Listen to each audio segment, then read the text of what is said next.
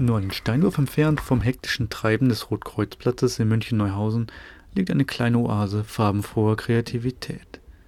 Sobald wir das blaue Metalltor der offenen Atelierwerkstatt Machwerk durchschreiten, umfängt uns anstelle des Verkehrschaos ein Durcheinander der schönen Art.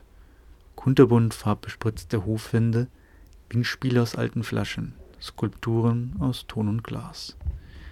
Hier begrüßt uns Katharina Müller. Die Künstlerin und Sozialpädagogin hat das Machwerk vor gut 13 Jahren gegründet